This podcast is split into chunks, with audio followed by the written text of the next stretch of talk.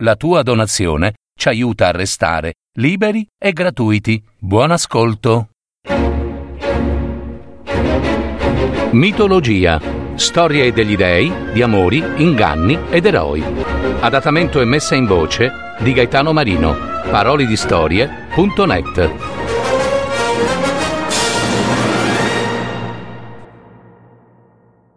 La storia di Medusa, Gorgone mortale, e il suo sogno d'amore. Medusa era una delle tre gorgoni sorelle che abitavano in una caverna misteriosa nascosta nel giardino delle Esperidi, accanto al regno dei morti. Le gorgoni erano figlie delle divinità marine, Forcide e Ceto, ed erano bellissime.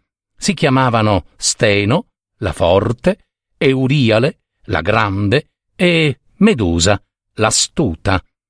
La gorgone più conosciuta era Medusa, l'unica mortale delle tre sorelle, e loro regina, che, per volere di Persefone, era la custode degli inferi.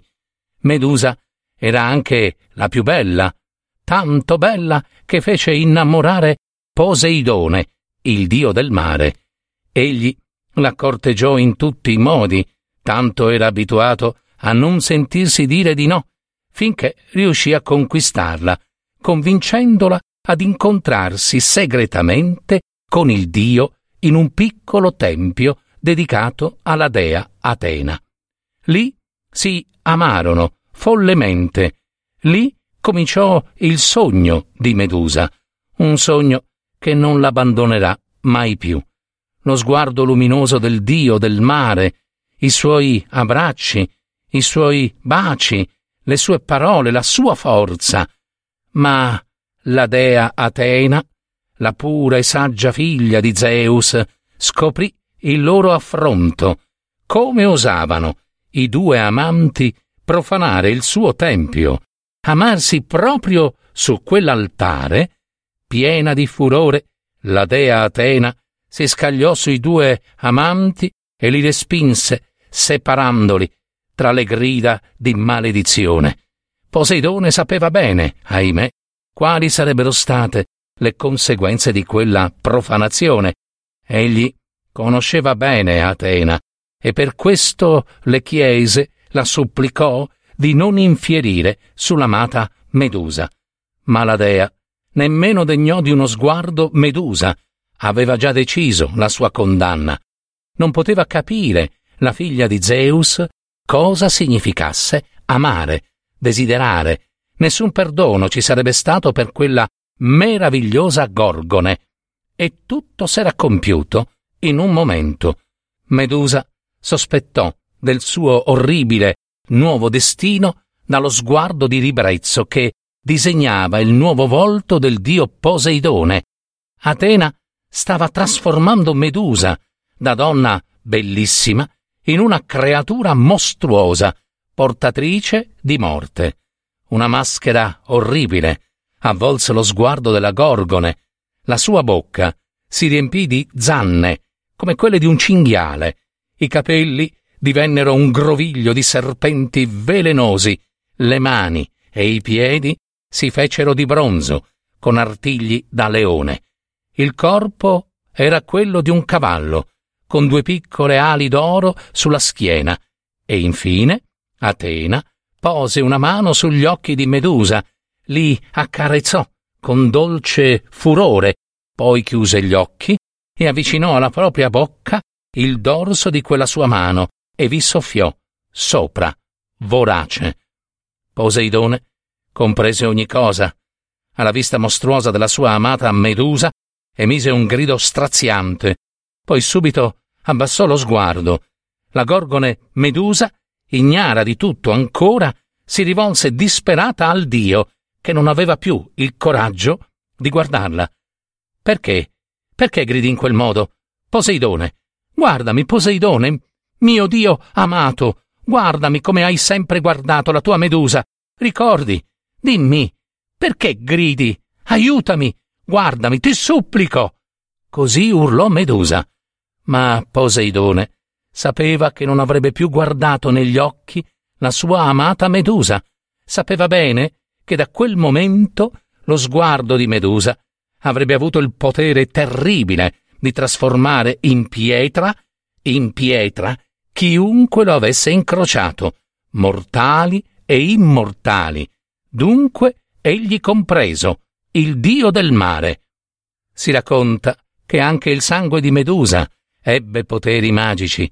Quello sgorgato dalla vena sinistra era un veleno mortale, mentre quello della vena destra poteva resuscitare i morti, ed il possesso di un suo ricciolo, un solo piccolo ricciolo, poteva donare la vittoria in battaglia. Passò il tempo, o qualcosa del genere, e la grotta, dove il mostro Medusa viveva in compagnia delle gorgoni, si circondò nel tempo di migliaia di statue di pietra. Si trattava di uomini, donne e bambini che avevano avuto la sventura di incontrare lo sguardo di Medusa. Pietrificati. Trascorsero chissà ancora quanti anni, centinaia, migliaia, o forse il tempo ancora non stava in una misura, o non stava proprio. Comunque fosse, ora Medusa, ora, era stanca e sfinita in quella grotta. Non ne poteva più d'essere un mostro. Avrebbe voluto mettere fine a questo suo tormento, questo strazio che pareva non finire mai, ma non sapeva come. Perciò se ne stava accucciata nel suo giaciglio e l'unico sollievo era non pensare, attendere il sonno e dormire. Dormiva la triste Medusa e sognava. Sognava il tempo in cui fu amata da Poseidone, il suo sogno d'amore, forse l'unico rimedio per non sentir più il dolore della solitudine, l'angoscia, e attendeva, attendeva che qualcosa accadesse. E quel qualcosa, finalmente, arrivò. Fu proprio quando l'eroe Perseo, per salvare la madre Danae dai soprusi del re Polidette, fu costretto ad uccidere il mostro Medusa. La dea Atena guidò il suo coraggio e la sua mano e lo condusse nella grotta dove l'odore di carne putrefatta, acre, impestava l'aria. Le tre sorelle Gorgoni erano là, ammucchiate una sull'altra, profondamente addormentate. Un rumore orrendo, simile a un gorgoglio, usciva dalle loro fauci spalancate. Ci siamo, sussurrò la dea Atena a Perseo. Quel sussurro penetrò nel sonno di Medusa e la svegliò, ma la Gorgone non si mosse e rimase immobile ad ascoltare. Chi osava sfidarla? Chi? Violando la sua stessa casa, chi osava? Sotto le palpebre chiuse, vide Perseo che sistemava lo scudo per tenerla d'occhio attraverso il riflesso. C'era anche quell'altra, la dea Atena, la sua aguzzina, venuta a finire ciò che aveva iniziato. Bene, le avrebbe dato ciò che meritava. Avrebbe trasformato quel bel giovane in una statua di pietra. L'avrebbe fatta soffrire per l'eternità, come stava accadendo a lei. Si rannicchiò, Medusa, pronta a scattare, quando fulmineo un altro pensiero prese forma. Perché avrebbe dovuto fermare la mano di Perseo? Perché? Altri millenni di una vita così, trasformata in mostro ancora, perché lei era un mostro. Perseo la stava fissando sul riflesso dello scudo, inorridito, ma Medusa possedeva qualcosa che le due gorgoni non avevano. Era mortale. A pensarci bene, era un dono bellissimo. Era il momento giusto per approfittarne, per saldare il debito con la vita, per guadagnare il perdono nell'ultima vendetta della dea Atena ed entrare finalmente nel regno dei morti.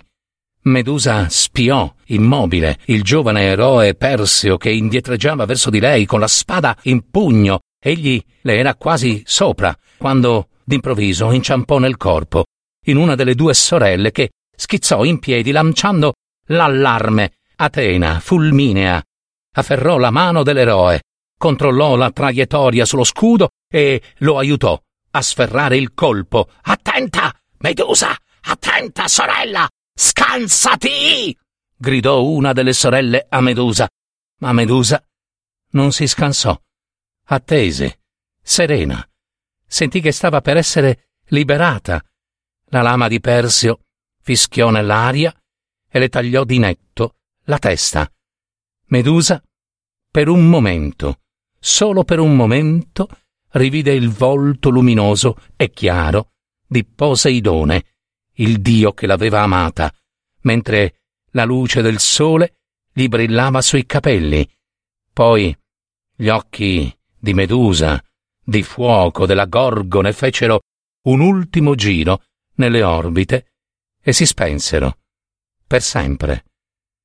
Persio donò la testa di Medusa ad Atena, che la mise al centro del suo scudo e sulle proprie insegne, in modo che lo sguardo della Medusa, la Gorgone mortale, che non aveva comunque perso il suo potere nella morte, pietrificasse i nemici nel loro sguardo.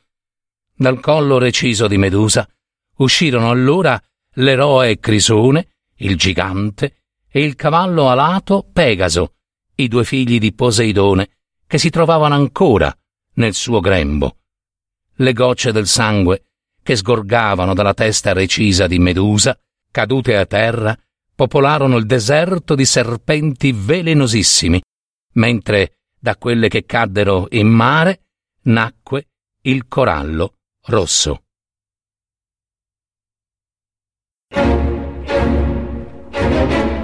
Mitologia. Storie degli dei, di amori, inganni ed eroi. Adattamento e messa in voce di Gaetano Marino. www.parolidistorie.net